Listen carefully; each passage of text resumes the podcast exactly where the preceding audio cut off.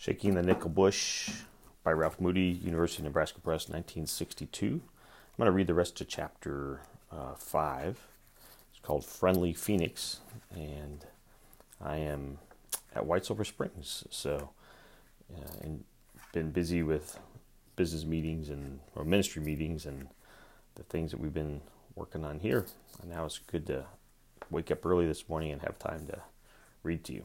Father, I thank you for the uh, the time here in Pennsylvania. I thank you that um, that I'm here and around the country. Uh, there are kids and grandkids able to hear and to um, enjoy the rest of this chapter. And I pray that you um, continue to watch over uh, those who are growing in the womb, those who are uh, growing and uh, maturing in their homes. And I pray that we would be a family that's known to uh, to glorify you and to delight in your goodness. In Jesus' name, Amen.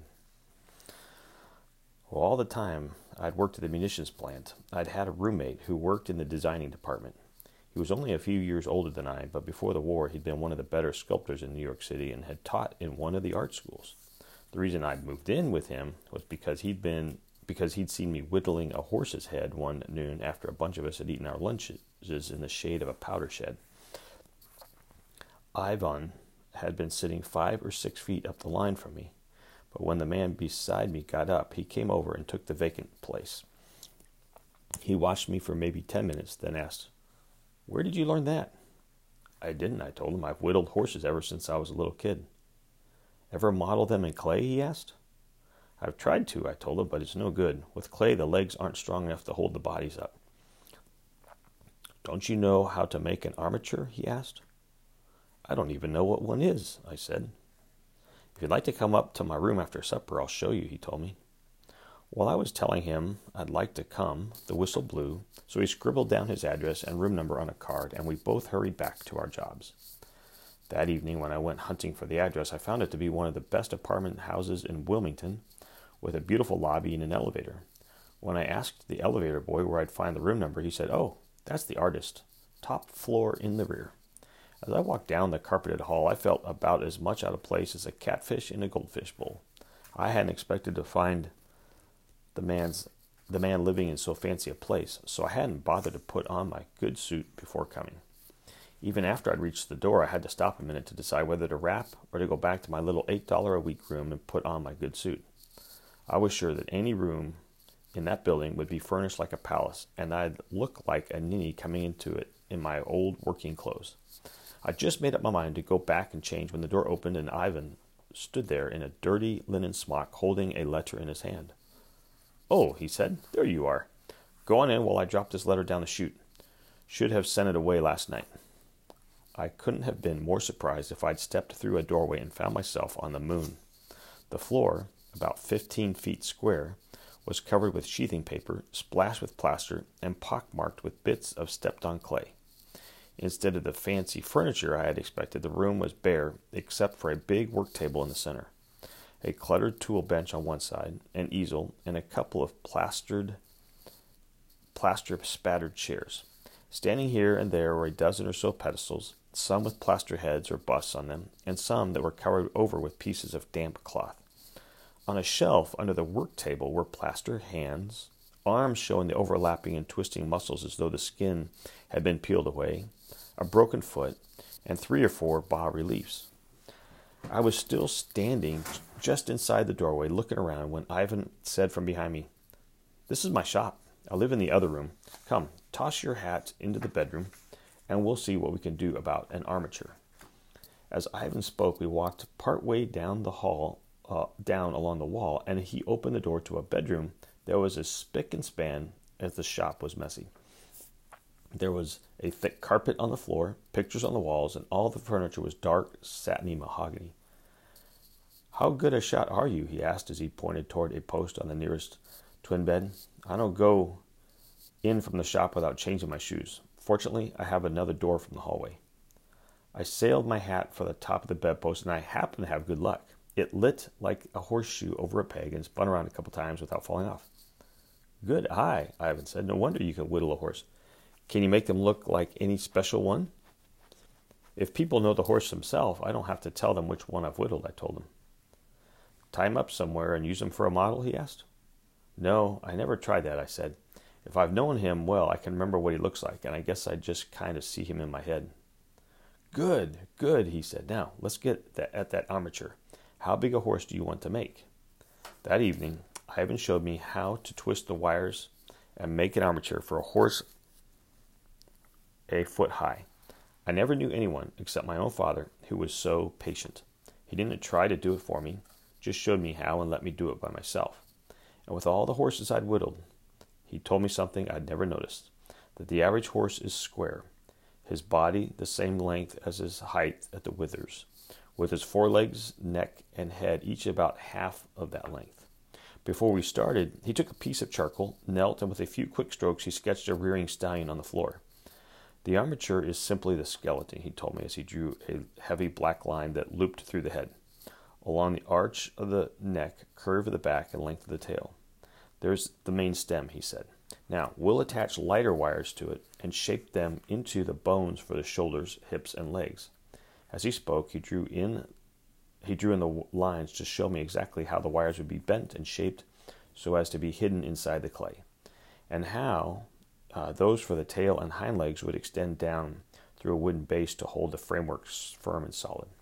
Then along the back he sketched in hanging wires with heavy crosses at their lower ends. Those are wooden bats, he said, to support the weight of the body instead of ribs. The whole thing hadn't taken more than five minutes, but when he'd finished, I knew everything I needed to know about armatures. The second evening, Ivan showed me how to moisten the clay, work it in pli- pliable in my hands, lay it on the armatures with the face of my thumb, and scrape it into the shapes I wanted with his tools. The third evening, he watched me as I finished the head and neck of my horse, making suggestions to help me here and there. Then, when I was putting the damp cloth on it to keep from, it from drying out until I could come again, he asked, Why don't you move in here with me? That would save you a long walk these evenings, and you could be quite a help to me with some tricky castings I'd like to make this winter. I'd like to, I told him, but I can't afford the rent. He asked me how much rent I was paying for my room, and when I told him, he said it would cost me the same there. My eight dollars a week couldn't have been a quarter of what that apartment cost in wartime, but it was the nearest to a home I'd ever had away from home, and Ivan taught me that all that I had the all, taught me all that I had all that I had the ability to learn.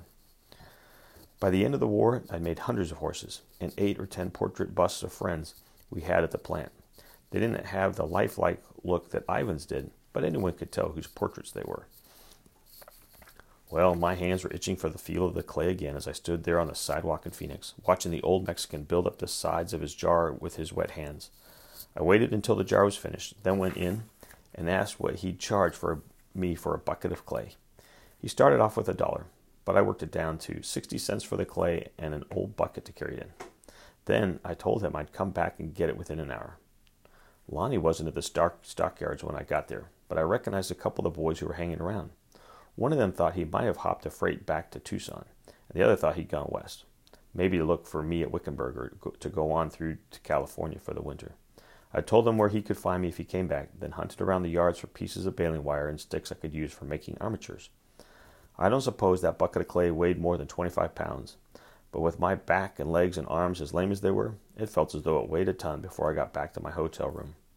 After I made another trip out for a pair of pliers, I spread the tarpaulin from my, from my bedroll on the floor and spent the rest of the morning twisting up an armature for a little horse, dampening my clay, and working it over to get out any particles of sand or grit.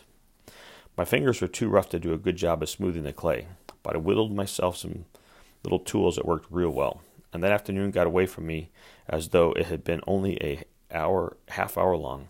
When I went over for my supper, I took the Larsons, the horse I'd made, an old mare we used to have when I was a boy, and anyone might have thought I'd brought them a present worth a hundred dollars. Of course, it was worthless clay because it would crack and warp out of shape as soon as it dried. So I told them I'd take it back to my room and cast it in plaster of Paris. The rest of that week was fun. I had I made a horse for the doctor and another for the hotel keeper. My plaster cast came out better than I expected. In Arizona, the plaster dried a lot faster than in Delaware, and the matrix chipper chipped off cleaner. In the middle of the week, I sent Mother a money order for $50 with a long letter telling her that my boss had furnished me with an outfit, so I hadn't had to buy one, and that he'd given me a raise in pay. Then I told her a long story about his sending me around to the back country to inspect cattle herds, and I said I didn't know just where I'd be, but I'd write often. The Larsons must have spent hours in finding things I could eat and cooking them for me. Even with a few things on my diet, every meal was different. Every one was enough for two men, and after I'd taken them the horse, they wouldn't let me pay them a penny. Each day, I went to the doctor the first thing after breakfast, and each time he said my heart sounded a little better. Each day, my back ached less, the stiffness drained out of my arms and legs, and the black and blue spots faded, and the scabs began peeling off the scratches on my face and hands. I could have been happy to stay right there in Phoenix all winter, just fussing with the clay and going over to Larson's for my meals, but of course, I couldn't afford to do it. I told mother I had a good job and I could send her fifty dollars a month. My room was costing a dollar a day. I'd already told the Larsons they could feed me they couldn't feed me any longer for a little plaster horse, and I had no idea how big my doctor's bill might be.